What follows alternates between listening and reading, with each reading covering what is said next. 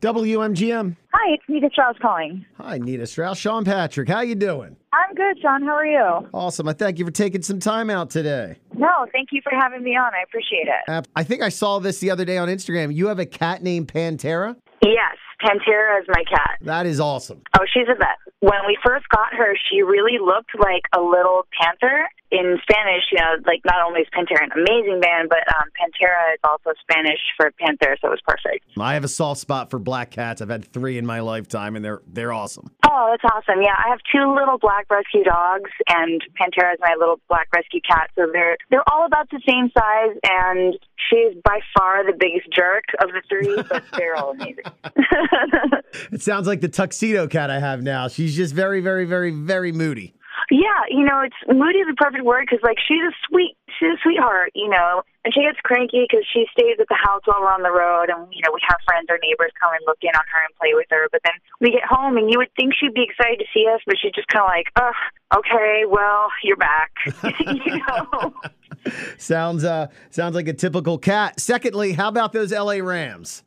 About those LA Rams? What a great win. What a great game, honestly. I mean, I was happy to get the win, but more importantly, like, what a great game. I think with every Super Bowl, everybody just goes, oh, I just want to see a good game. And I want to see a good game, but I also want to see a good win. And I think uh, I got exactly what I wanted. You did, and of course you have ties to the LA Rams. Now, will you get a ring for for kind of being like the house guitar player there? You know, I, I don't know. That's been the question on everybody's mind. Uh, I wish I had an answer. I sure hope so. I know exactly where I'm going to put it in the house if it comes, but I'm not going to hold my breath. You know, the team is the one that got the win, and if if I get one, I'll be really really excited. But I don't know. That would be pretty tremendous. We are looking forward to having you here on March 1st. Anchor Rock Club, cool venue. Tickets are on sale at 1037WMGM.com. Now, we had you here in September when you played with Alice Cooper. It was a tremendous show, but for everyone listening, what can they expect from a Nita Strauss solo show?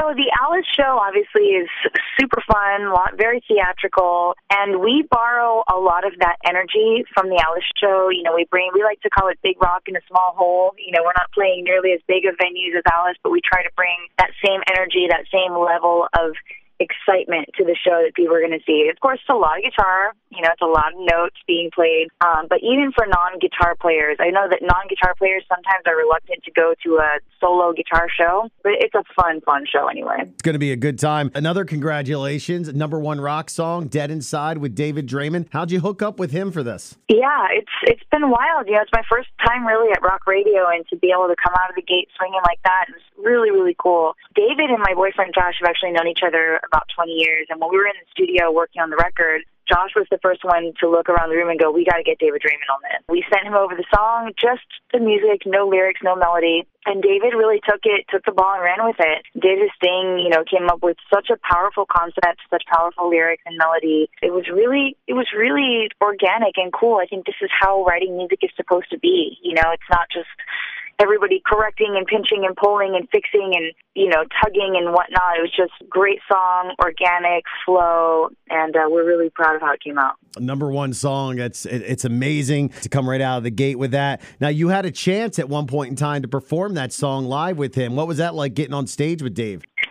It was amazing. You know, it was the whiskey is my hometown, my home venue. I've played on that stage since I was a teenager. So it, for me, every time being there feels like being home. And uh, it was actually David's first time performing on the whiskey stage, which is crazy. I guess at his level, he just sort of bypassed that small club stage and went straight. You know, they they pay their dues in a different city, of course. Not that he bypassed paying his dues, but he had never played there. So to feel a presence as big as his on a stage that small was very very special and very cool. Nice. So let's swing it way back in time. Little Nita, who inspired you to pick up the guitar and become this amazing guitar player? So I actually first fell in love with the guitar. You know, everybody has a an album that inspired them or whatever, or you know, first hearing a song. And mine was a movie, and the movie was called Crossroads. Ah, yes. And seeing Steve Vai in Crossroads was what made me sit up on my. I was laying down on my stomach on the floor watching the TV, watching the movie, And when Steve Vai came on the screen and started playing, I just sat straight up and I was like, that's what I want to do. I was 12 years old. I had just gotten a guitar, but I didn't really play much yet. I wasn't inspired to really like learn it and play it. And when I saw Steve Vai in Crossroads, I was like, that's what I want to do. That's for me. Have you ever had a chance to uh, meet Steve Vai and tell him this story? I have actually, and funny enough, the first time I met Steve, he was the one that brought the story up to me, which was a little embarrassing to be honest. You know, because he said, "Wow, you talk about me a lot in your interviews," and I really do. You know, every one of my interviews that I get asked, "What was my inspiration?" I always will say Steve Vai and Crossroads. So it was funny to meet Steve and have him be familiar with me telling that story. And then uh, I've had the chance to perform with him a couple times since then uh, first to benefit a charity that he works with called Extraordinary Families, and then again at NAMM in 2020, right before everything shut down, for the release of the new Pia guitar. And uh, each time more amazing than the last.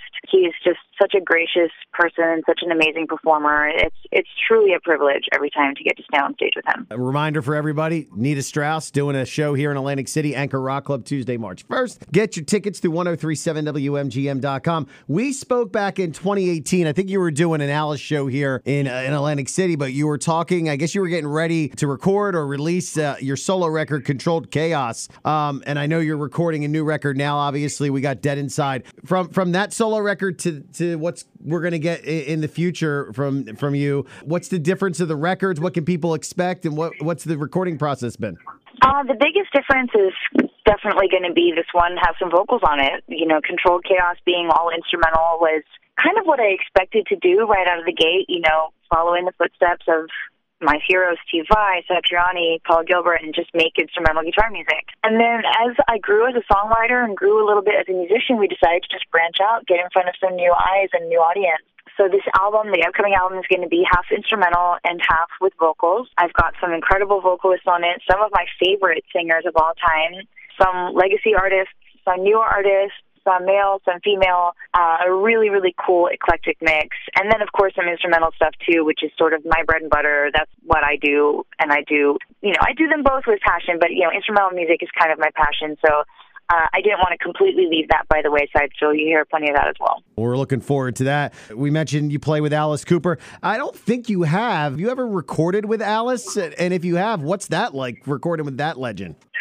We actually just finished a big chunk of the recording for the next Alice Cooper record, which is really exciting. It'll be my first record with him. You know, eight years in the band, so it's uh, it's been a long time coming. You know, he's the band has always been on standby anytime he was ready for us, and this time finally uh, he and Bob Ezrin were ready for us to make some magic with them. So it's it's been a really fun process. They gave us a lot of I wouldn't say creative control, but they gave us a lot of creative input. You know, they gave us a lot of say. They really let us make an album that sounds like this touring band, which I think fans will really enjoy because we have a really special insight into the Alice Cooper fan mind because we spend more time with you guys than anybody. When I talked to Alice uh, last year, I just couldn't rave enough about Detroit Stories. It was such a great record. Were they fun to play live with all the other Alice uh, classics?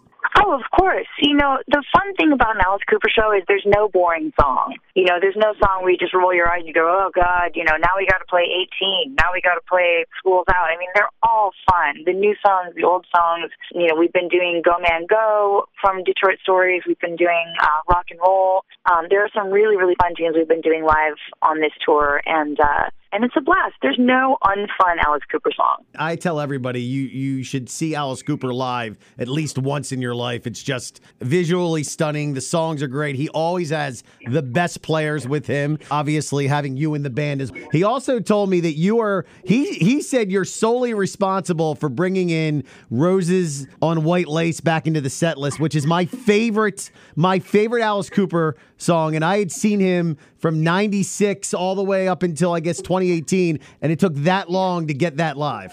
I did campaign for that song very hard. um, possibly a little too hard for a while, but we got it in in the end, and it's really fun, you know, seeing the crowd reaction. I kind of selfishly wanted to play it because I love that song. The Kane Roberts stuff is right in my wheelhouse, you know, just kind of like right in my comfort zone playing wise. So I knew that this touring band could knock it out of the park. I don't ask for much in the show, but that one I did like I campaigned real hard for it and it's been really fun seeing the crowd reaction to it because, you know, it makes me realize I'm not the only one that wanted to hear that song. You guys wanted to hear that song too, and that's that's cool. I then I thank you personally for getting that song in that set list because when I saw it was going to be in there, I guess in 2018, I like I lost it. I'm like, oh my god, because I used to interview him and I'm like, when are you gonna when are you gonna pull something out from Constrictor and uh, you know Prince of Darkness and Raise Your Fist and Yell and he's like, oh, you know, it's certain guitar play and he says I got a shredder in the band now, so now it works. You know, and what's funny about that, and, and it's it's so flattering that he says that, and I'm super grateful. But like, really, honestly, Ryan Roxie is more than capable of playing all that stuff too. Like, I, I think Ryan sometimes gets discounted as more like the rock and roll guy. Ryan is such an accomplished player. Like if if Alice wanted to do that kind of stuff, I think he absolutely could have. Ryan's been in the band on and off since '96. I think it's more just my vibe. Like you know, those songs are more my vibe, but he could have done it you know, it's it's flattering that he says I'm the only one that can do it, but really Ryan Ryan could have done it, Damon Johnson could have done it, Keri Kelli could have done it, like all of these guys. I think I think I just kind of pushed him over the edge with. I can see you now, just going, Alice, please, Alice. He was so sick of hearing me talk about it, honestly. And what's funny is like I have been talking about it for so long. I think they bought that wedding dress in like 2016 or 17, and we didn't start playing it until summer of 2019. I think that wedding dress sat in the wardrobe case for at least a year and a half, two years before it got used. Nita Strauss, we got her coming to town, Atlantic City Anchor Rock Club, March 1st. It's a Tuesday night. Uh, the Anchor is a, such a cool little venue. You're gonna you're gonna slay this place. I think you're gonna get there and you're gonna be like, this place is so cool. It's an old like nightclub, like that you would go out and drink and dance and stuff. And they've made it into this little rock club, and it's gonna be such such a good night on Tuesday, March 1st. And we're looking forward to to more new solo music. Congratulations once again, Dead Inside, number one rock song. We can't wait to get you back here in AC, Nita. Thank you so much. It's my solo band's first time coming to Atlantic City. I've obviously been there a lot with Alice. I have a ton of history there. I actually shot my Guitar World cover with Alice in Atlantic City. Like I have so many fond, fond memories of being there with Coop. So it's going to be so great to bring my solo band there for the first time. I looked at the club. The club looks amazing. So we're just so excited. Awesome, awesome. You heard that, everybody. Get your tickets. Join us out there at the Anchor Rock Club. Continued success. I hope maybe when you you get here in Atlantic City, you'll be able to tell me that you're going to have an LA Rams Super Bowl ring. I hope they give you one. I hope so too. You and me both. Let's let's just keep our fingers crossed for that. Awesome. We'll see you on March 1st. Thank you for your time and all the best. All the best. Bye bye.